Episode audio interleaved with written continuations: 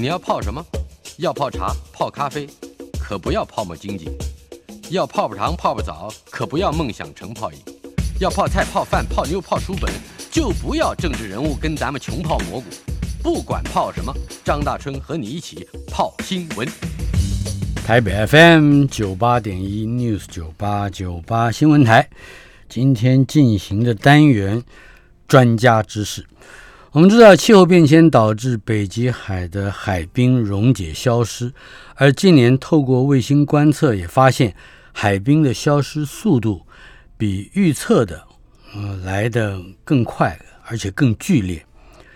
我们台湾中央大学地球科学学院和国家海洋研究院合作，在今年的八月底，将八颗海洋资料的浮球。布放在北极圈挪威冷岸群岛的海域，随着大西洋的暖流，展开了台湾第一次的海象观测行动。呃，并且透过了卫星来接收第一手的资料，也希望经由长期的研究资料来了解北冰洋气候变迁的趋势，呃，甚至对台湾的意义。今天。专家只是邀请到了第一次来到节目之中的中央大学水文与海洋科学研究所的教授钱化先生，钱老师要来谈台湾第一次的北极圈海象观测以及其他的研究项目。呃，首先，钱老师，嗯，你是第一次对进广播电台啊，是。呃，正好这是教这是教师节很重要的一个讯息，我们的老师们欢迎大家都到我们的节目来参与专家知识这个单元。呃，我们我们谈北极圈的海象观测，呃，传统也就在此不近八月之前，我们关心北极海的融冰吗？或者有研究的方向是跟这一个跟区域和。这个区域和对台湾的影响是有关系的吗？谈谈。其实啊，台湾自诩啊作为一个海洋国家，但是长期以来我们关注的对象其实非常局限，嗯，大部分都是局限在台湾环岛的周边的海域，比如说跟工程开发啊这个生态，比如说这个早礁的保育啊，嗯啊离岸风电啊。了不起，我们远一点到西北太平洋，主要做哎台风啊黑潮的研究。嗯，在这个之前，其实台湾对于极地啊北极、南极的研究，其实相对是少的，因为我们这个觉得距离遥远太远，哎，那个影响啊，好像对台湾没有直接的影响。嗯，呃，认为不没有影响，可是现在却有了这样的关切，而且我还记得这八个。呃，叫资料球啊，资料浮球上面还有国旗，啊，这个很很有趣的这个一个设计，但是这就牵涉到我们怎么把我们的这个岛的呃气候状况跟北冰洋连在一起。这个啊，其实我们为什么会对北冰洋啊，或是北极海产生兴趣？那当然这个。一开始是因为气候变迁啊这个主题，但是实际上气候变迁带来的影响是什么？气候变迁带来的就是北冰洋这个冰块迅速的溶解。嗯，好，这个北冰洋哦多大？大概一千四百多万平方公里，大概就是中国的一倍半。中国还哎对。那这个冰块在冬季的时候就大概就是结满了，大概就是这么大，整个海域都是冰。到了夏季啊，只剩下啊三百多万平方公里的冰。嗯，那这个速度溶解的速度啊，有季节性的变化啊。这个在夏天，大概就是中秋节的时候，它融冰。现在的时候，就是现在，它融冰达到最小了，就是最热了，然后马上要开始结。那这个融冰最小三百多万平方公里，我们发现每一年它这个越来越小，越来越小。嗯基本上在可预见的未来，这个冬夏天的冰可能全部都溶解。这个溶解对于台湾带来什么影响？就是原来这个是不可以航行的海域啊，因为它有冰，除非你有破冰船，是。价格昂贵，成本高昂，要不然呢，一般的商务的航线需品啊，它不会走这一条。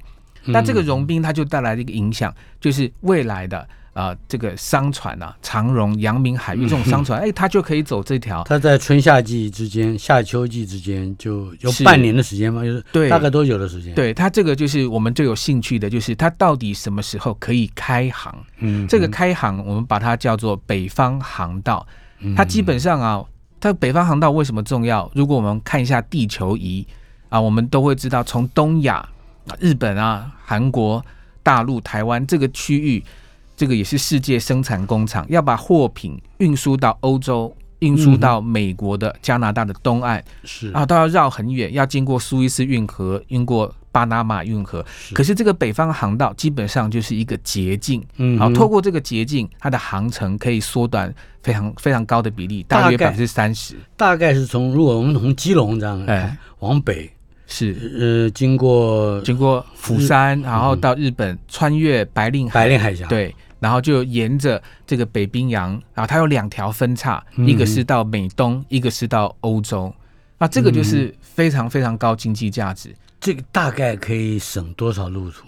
它可以省三分之一的路途，然后再加上啊，嗯它不需要啊，目前啊不需要保险，什么保险？海盗的保险。如果我们从苏伊士运河经过亚丁湾啊，那个很多海盗船公司都要保险，所以省了保险费，省了燃油，航程也省了三分之一，嗯它变成是一个非常啊一个重要的捷径。而且它时间也，对快了，时间也快了。嗯嗯，所以这个就是代表台湾在这个国际的海运啊，它地位上，诶，可以重新考虑一下，它是不是可以变成一个新的国际海运的枢纽？我们都知道新加坡是嘛，嗯因为它面临马六甲海峡。是那未来台湾这个台湾的如果就整整个全球布局来说的话，可能比新加坡更占优势了。未来啊，它往东边美美东跟是往欧洲，对，基本上学者做过这些呃经济的考量，大约就是北纬二十三度以北都会受益于这个北方航道的开通。嗯哼，新加坡很难啊，它很紧张。对，它在赤道上啊。对另外一方面，我觉得海洋资料浮球的这个设计跟研发啊、以及它放置，好像是每十公里放一个，这整个的，嗯，我们就讲一个图像，可以为我们介绍一下。啊这个海洋浮球啊，我们叫叫做它是可以量测海象的一种浮标。嗯这个海象大家听起来像一种动物不是海牛呃如艮对不是啊，不是海牛如艮，它是指发生在大气跟海洋交界面、嗯啊，这个交界面是就是这个水水面上啊嗯有波浪、有风、有水温、有海流啊，嗯这种现象叫海象。就是水文的现象。对，那这样子的一个浮球啊，其实我们在中央大学其实很早就开始进行海洋海象的监测的技术开发、遥测的，啊大概有卫多久啊？最近十年来，嗯嗯，最近我如果有机会再跟大家介绍，我们还有一个新的卫星叫做猎风者，也是做这个这个事情，打猎的猎，对猎风的，呃，它它为什么叫猎风呢？它就是专门看在台风过程的海面风速，它能够增加台风预报的准确度。嗯，啊，这个也是有趣的故事啊。嗯那我们先讲那个浮球啊，先讲浮球。这个浮球当初设计的时候，其实是配合啊，就是能够进行台风的观测。我们的梦想就是制作一个廉价的，然后可以抛弃，但是又量得准的东西，把它啊一股脑儿就撒到海面上，撒到太平洋，守株待兔。台风一通过，那这个恶劣的海况啊，它就可以被侦测到，透过卫星就立刻把这些讯号传回来。啊，这是我们当初设计这个资料浮标的用意。嗯，那这个资料浮标后来应用在北冰洋，其实也是一个机缘的巧合。嗯透过很多的连接，然后这个才有把呃这个计划实现的可能。嗯哼，多年以前啊，我想至少有接近二十年了吧。海伦·杭特演过一部片子，叫做呃《龙卷风》，这个就意思就是整个故事了，呃中间的男女爱情把它抛掉不说啊，是几个研究者分别坐了几辆吉普车，呃追着 tornado 的这个路线，呃而且。呃，是历尽这个艰难和危险，散散放上千个小的气象观测的金属球，把它散放到龙卷风里面。呃，当然那那个释放的人就会会会有很大的危险嘛。不过不管怎么说，那个方式是不是就是你们放？哎的确，我们也是有受到这个启发。你们看了电影呃，这个这个是对大家都必看的啊。啊，那我们他们是把这个浮球啊丢到龙卷风里，我们是把这样子的一个呃浮标丢到台风的中心，这是我们要做的事情啊。嗯呃概念上是非常非常类似。哦，那么他他怎么丢？然后你们怎么准确的去测量到至少呃你放的位置啊？就是这这怎么怎么量啊，放的位置啊，其实呃，这个放的就是我们就会去了解台风历年来它的路径。对于侵袭台湾的台风，它的路径啊，最高几率发生在什么海域？嗯那我们在事先台风生成的这个季节啊，就可以用船啊船舶就可以撒在那个区域，这个区域撒下去，它就随波逐流，嗯。然后在海洋里面顺着洋流或者是涡旋。那他怎么会遇到台风？海洋那么大，啊，因为我们就是守株待兔，撒的够密，迟早会遇到。啊，所以它其实是这样子所以你。撒的不止十个，呃，实际上我们像今天呐、嗯，教师节的现在，其实我们在东海的海面撒了将近一百个，那现在正在收资料，呃，但是这个就是覆盖了整个东海的海面。那我们这个计划也是本来是在西北太平洋也要嗯撒这么多个，是然后主要就是观测台风，但是前两年啊都没有台风来。对，啊，所以我们有预留了几个，刚好有一些机会就拿去北冰洋丢了。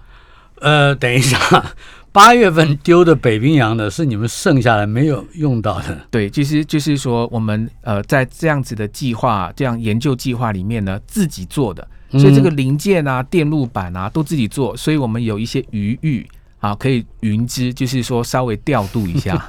好，告告先告诉我每一个那个这个叫做资料浮球，资料浮球里面到底是些什么是装置，它怎么操作，还有就是它如何能适应适应在海中，嗯嗯去漂流，甚至还要跟还要冲撞，对不对？嗯，是这些环境问好题。，我们先讲它它是量什么东西的。嗯如果量温度啊，或者海水的盐度，那就是单纯用温度计、盐度计量。嗯哼，sensor 读出来的值，那就是答案了。但如果你要量风啊，或是量波浪，那这个就比较复杂。嗯，那这个浮球量测的原理，其实是我们透过呃这些加速度计或是陀螺仪啊。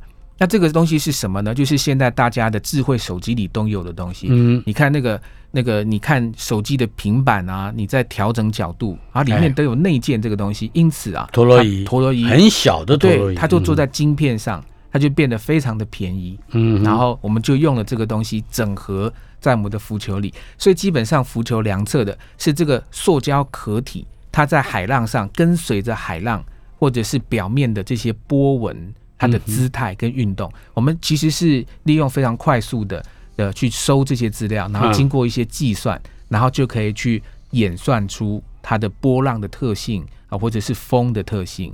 呃，问题是刚才你讲台风这个，我大概可以理解，就是台风行进的路径啊，它可能对于台湾周边海域的影响。但可是同样的这个球嗯内容嗯没有改换，放到北冰洋，它测量的是什么？北冰洋啊，我刚才提到冰块溶解的很快，那冰块溶解很快啊，快到什么程度？快到世界上大部分的气象学家用电脑的模式进行预测，总是报不准。他们总是预测的跟实际的比起来，实际的发生太快了。嗯，那冰融的太快。对，，冰融的比所有的电脑模拟要来得快。嗯大家就开始想原因了。那这个原因，你直觉的就是说，这个冰为什么会溶解？因为有热水进入。这个热水啊，在大西洋有一个类似台湾周边黑潮的啊，有一股暖流叫做大西洋暖流。嗯，它就从低纬度的啊，比如说从墨西哥湾经由佛罗里达，一路的把低纬度的热量输送到这个这么高的这个非常高纬度的地方，它沿路就会通过呃英国的周边啊，通过挪威的沿岸流，然后就跑到北冰洋里面。那我们就要了解这一股暖水啊，它到底输送了多少热量，这个热量的变化如何？那我们就可以沿着这个暖水去丢这个球，这个球就在这个水里面跟着它跑，沿途啊，温度下降，沿途这些变化都可以被准确的记录下来，这是一个原因。起点，也就是说，你你的旅程是从基隆吗？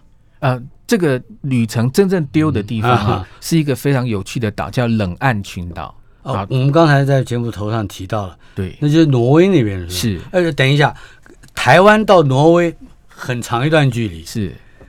嗯，这个中间的风光你要讲一讲。哦，这个就不得不提，我们有一个合作的伙伴啊，嗯，呃，这个合作伙伴是波兰的哥白尼大学。哦这个哥白尼大学，它是纪念哥白尼嘛？哥白尼的名字叫做尼可拉斯，所以这个 N 开头哈，哥白尼啊呃第一个 C，所以它的名字缩写叫做 NCU。哎，跟我们中央大学啊、哦 National Central University 一模一样也是 NCU，两个学校就结成了好友。那这个嗯哥白尼大学呢，在极地有一个研究站，啊，是那这个研究站呢，他就邀请我们学校哈、就是参与这个研究。那所以基本上啊是有这样子的一个关系，所以你们取名字还得哎还得真的有远见，是吧？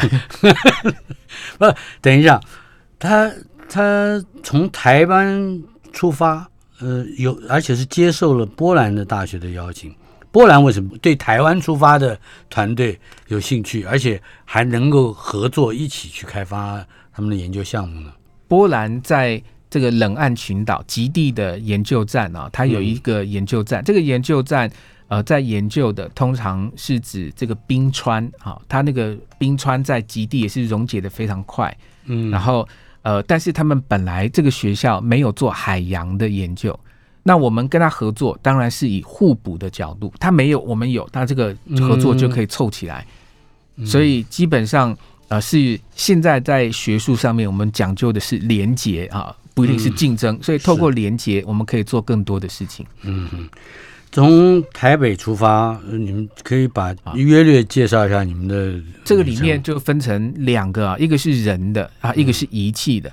那仪器啊就很简单，我们就是用这个联邦快递 FedEx，我们想不到连这么偏僻的天涯海角，那个联邦快递都送得到啊，所以这他就直接啊，就几天之内，这个仪器啊就付了钱，他就送到了。送到呃呃冷这个极冷岸群岛。究站，对，哦，所以这个人呐、人就比较麻烦。那个人呢，我们学校本来组织了一个就是考察队啊，是。但是这个考察队呢，当时啊啊、打不到疫苗，好吧，哦。所以就没有办法进去。哦，因为是八月份，对，那个时候还打不到，是是。所以这个就是变成之前有打的老师嘛，嗯。才有办法成型。是，然后要不然他他去了那个挪威也不让他入境啊，嗯哼，啊，所以这个就变成，因此这个人数就缩减，最后就只有三位老师跟研究生去，嗯。那我自己就打不到啊，所以我的仪器去了，但我人没有去。嗯哼，这一个整个的资料浮球的研发，本来是要研究台风形形成，但是它在冰北冰洋的研究，未来还会有哪一些呃可以预期的目标？这个我们丢下去的时候啊，嗯然后就开始发现说，哎，量到的东西的确是非常的特殊有意思。我刚才提到北冰洋融冰的有几个快速融冰的原因，第一个就是大西洋暖流，它到底供给多少热量到这么高的纬度？嗯那我们量的结果啊，就是最近这一个月的资料跟往年的平均值来比。这个往年的平均值也有一些大融冰年，比如说嗯二零一二、二零二零这两年啊，冰都溶解的非常非常小。就这两年来比，我们发现我们量到的温度甚至比这两年还要略高。是因为就是仪器更精密了，还是的确气候的变迁更严重？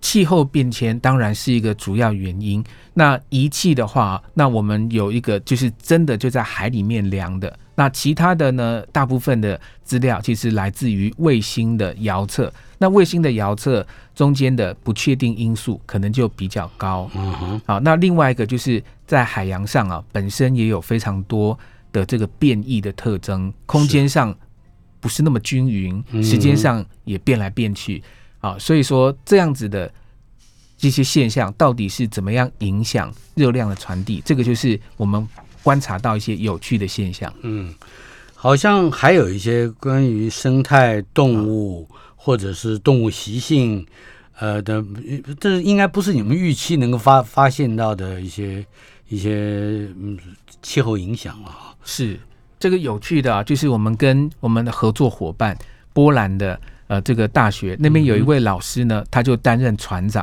然后开着他的研究船呢快艇，就帮我们放浮标，沿途啊他就录影，嗯，然后传给我们看。他就说：“哎，我去放的时候呢，旁边有一群海豚跟着船呐、在这边跳跃。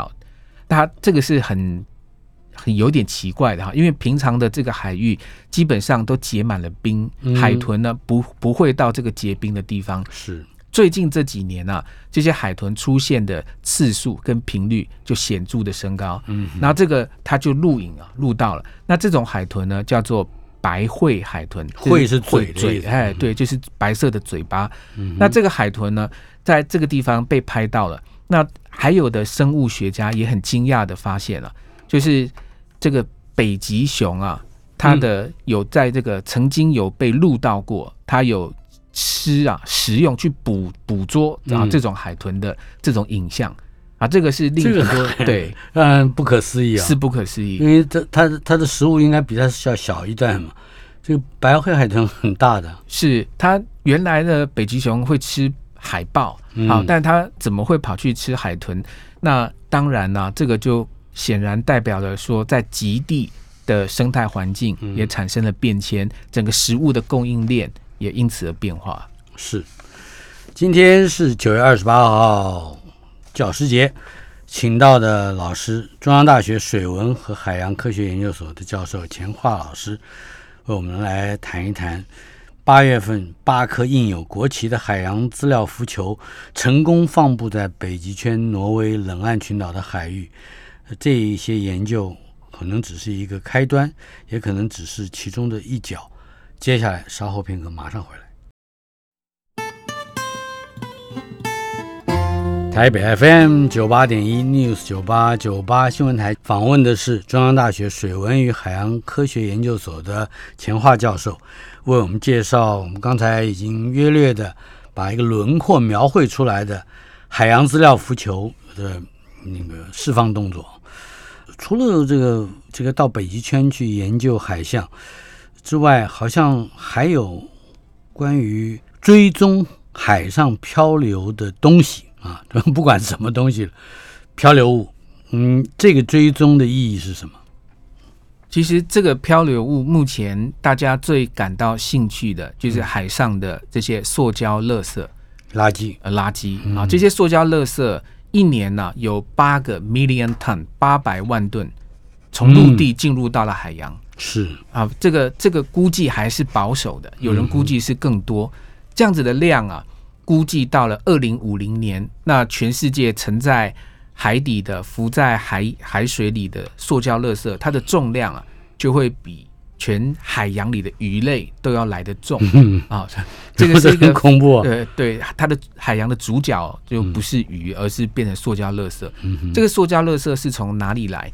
当然就是人类制造，没有被妥善的处置，抛弃之后啊，经由河川啊，嗯然后经由其他的途径输入到海洋。嗯嗯那到底它在海洋里面它是怎么样循环？它到什么地方去？那这个东西就不太理解哈，因为全世界不管是多先进的卫星遥测啊监测的技术，到目前都没有办法对于塑胶的漂浮垃圾能够准确的知道它的漂流轨迹。您刚刚提到的这个塑胶漂浮垃圾，还是肉眼可以看见的，比较，比如说保特瓶、呃渔网啊这一类的东西。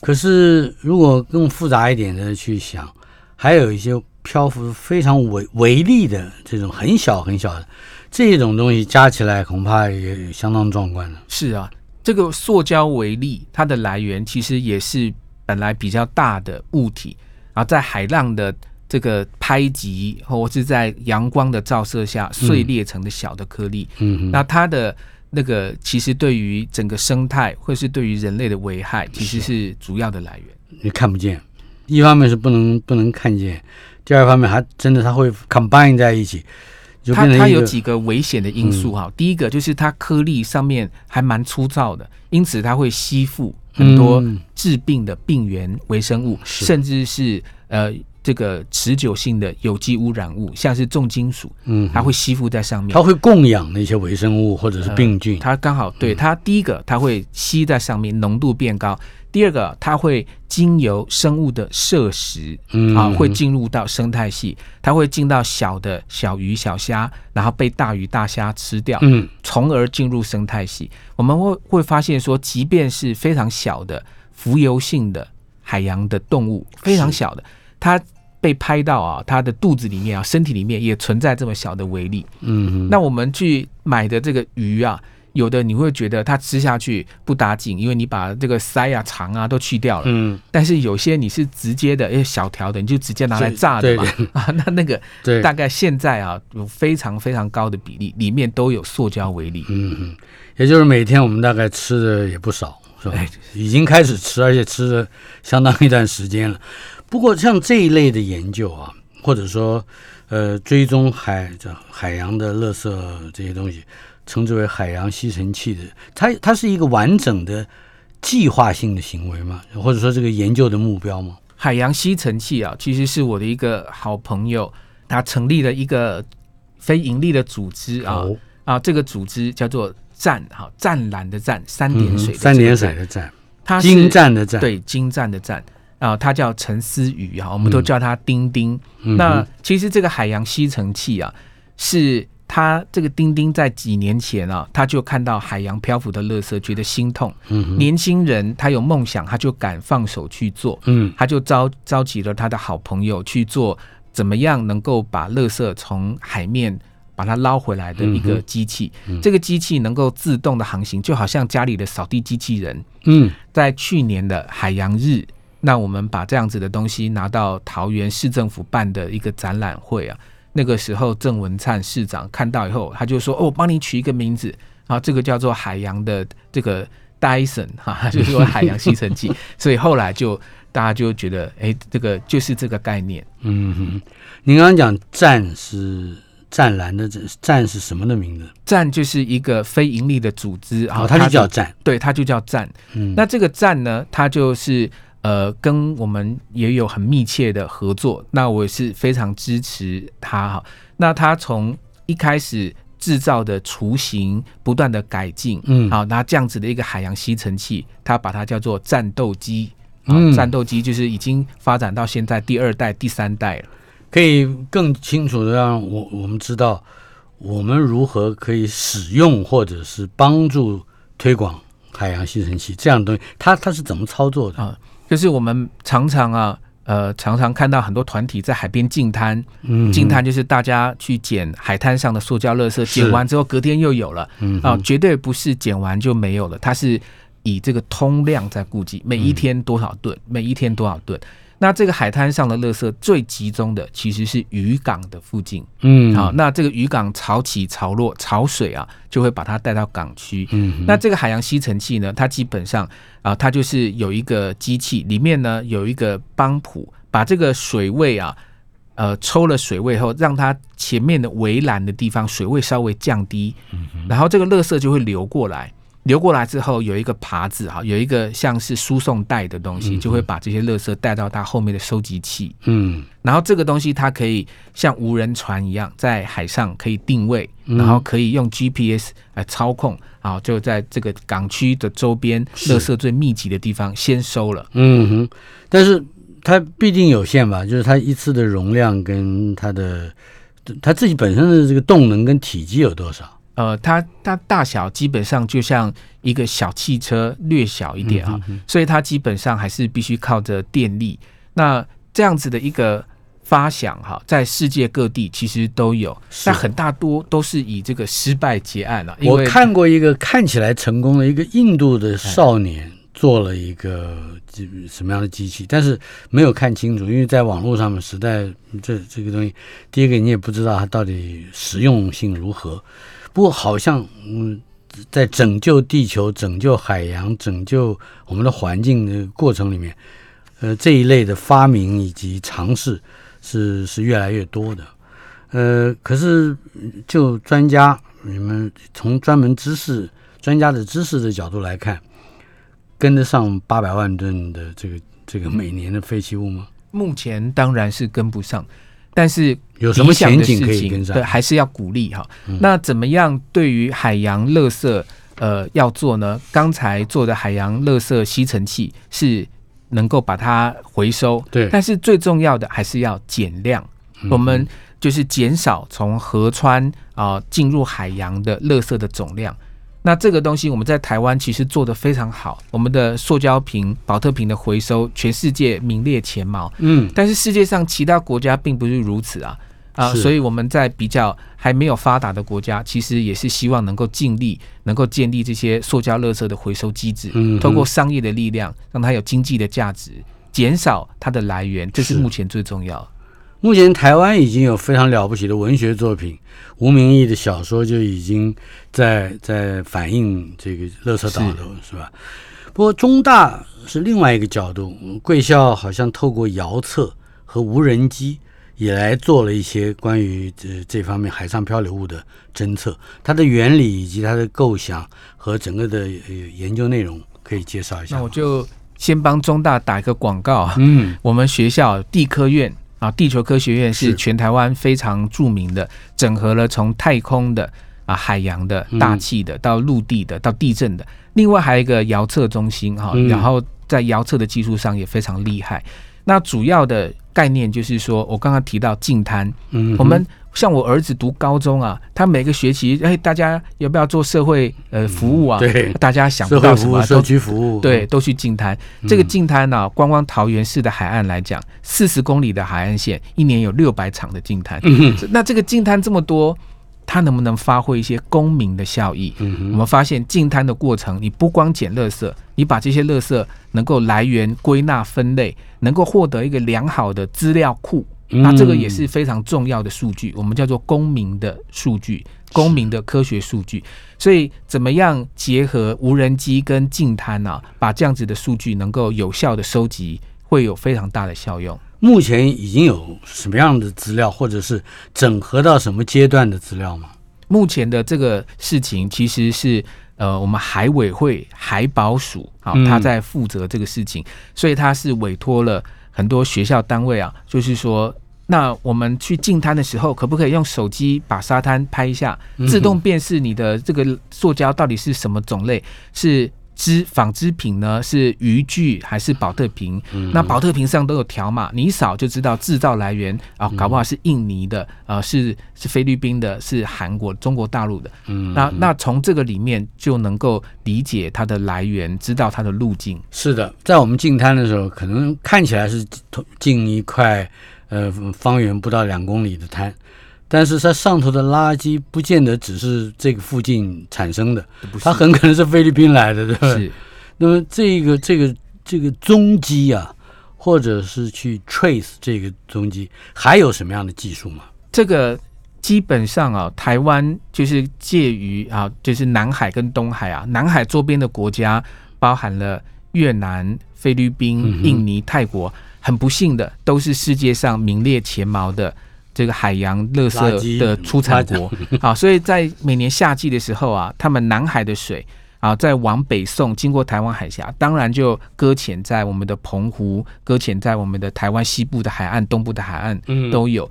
所以这样子的一个输送，其实当然就跟海流的特征有关。是。所以我们可以透过呃很多的遥测技术哈啊、比如说雷达的技术、卫星的技术，都能够掌握呃海流的特征，从而清楚的去分析它这些漂流物的来源。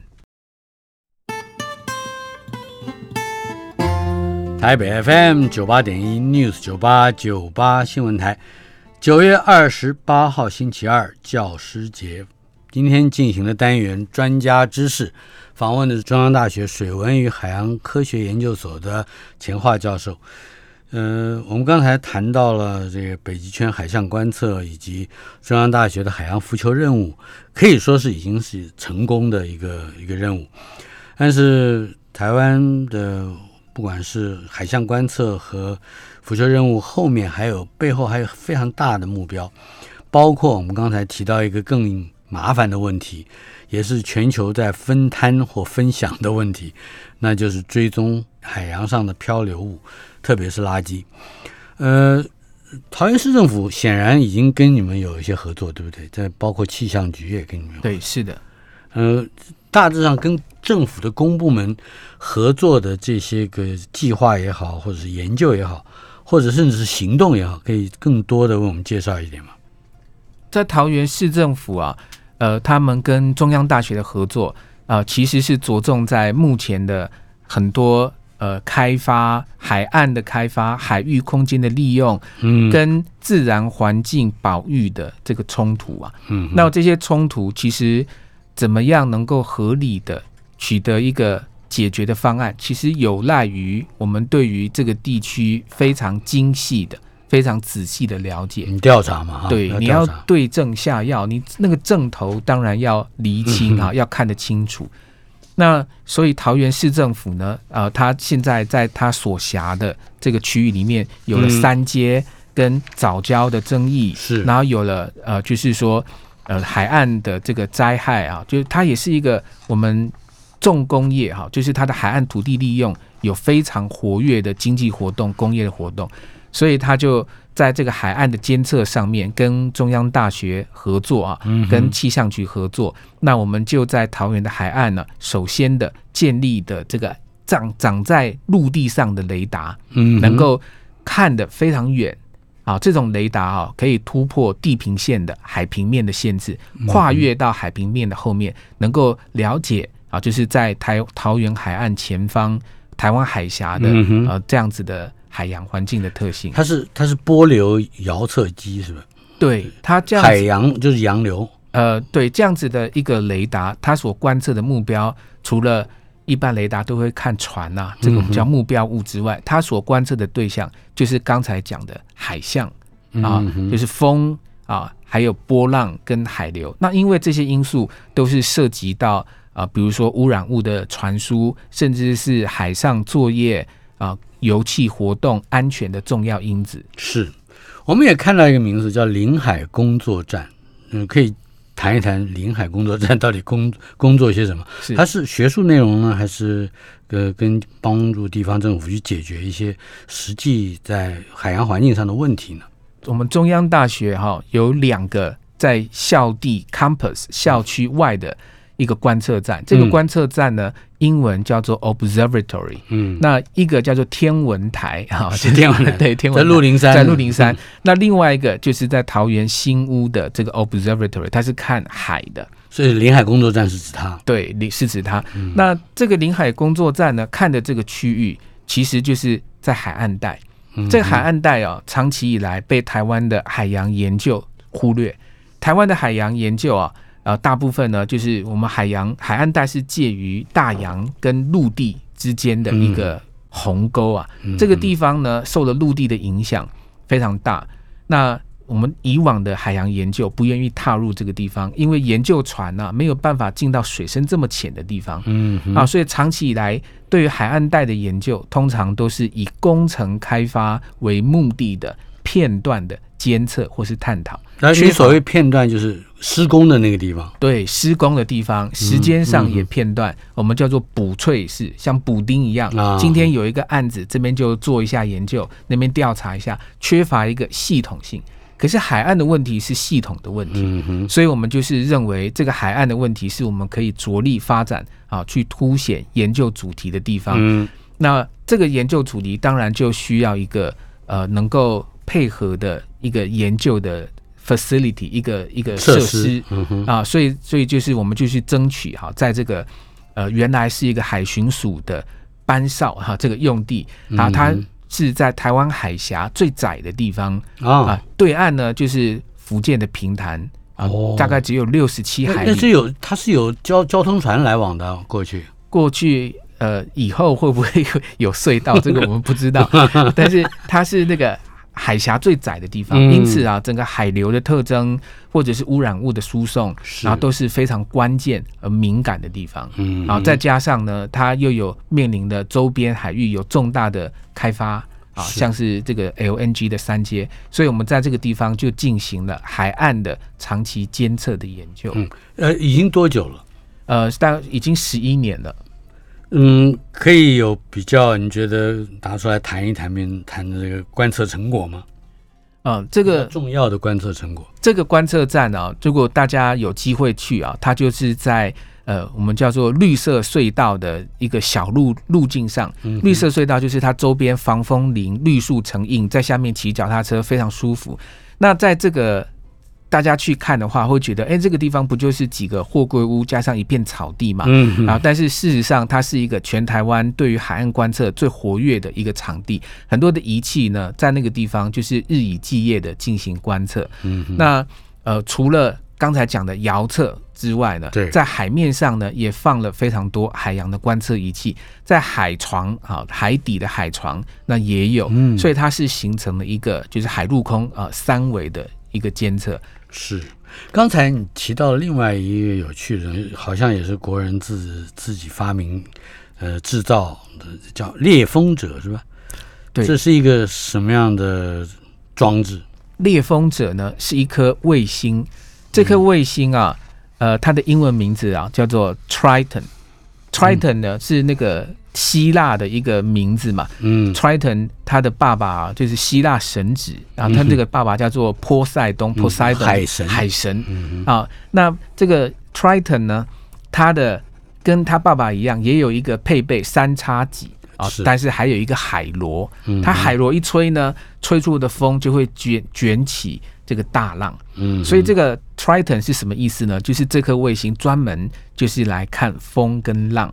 嗯，好，这是台湾自制的卫星，然后它是非常非常聪明的小卫星，用了非常非常低的成本，却可以得到啊全球覆盖的海面的风浪的特征，就是应该叫水行侠是吧？哎，其实主要呢，我们就是希望利用它能够观测台风期间啊海面的这些特征，这些资料其实对于台风路径或是强度预报准确的提升会有很大的帮助。Triton 跟刚才最早我们提到的海洋资料的浮球，它它差异是什么？这个海洋资料的浮球仪器就是直接丢在海上，是这种观测啊，我们叫做现场接触式的观测。对，这个是一切观测的基础，我们会非常信赖。嗯，在学理上啊，我们把它叫做 Sea Truth，海洋上的真实资料。是，那这个遥测的资料就是 Remote Sensing。通常啊，要先经过 Sea Truth Data 的一些预定、校正、调教，嗯，之后这个产品才能够被利用啊。所以说，我们的这个资料浮标在猎风者计划里，其实也扮演重要的角色，用来预定、校正猎风者计划的出街的产品。那么 Triton 到它还是一个要发射的，它在明年的秋季发射。嗯，明年秋天你可能会在哪里发射？这个就。可能要问我们这个执行的，就是国家太空中心啊。那实际上的地点可能是澳洲，可能是印度，这个我就还不是非常清楚。是，呃，中央大学在在未来对于利用不论是这种卫星遥测，或者是释放的这个海面的这种浮球，这应该是有更多，我想会让人觉得兴奋的展开延展到。比这个近海要远几千公里以外的空或海的世界，还有什么比较？你觉得会让我们觉得嗯有前瞻性的这样的计划吗？这个其实。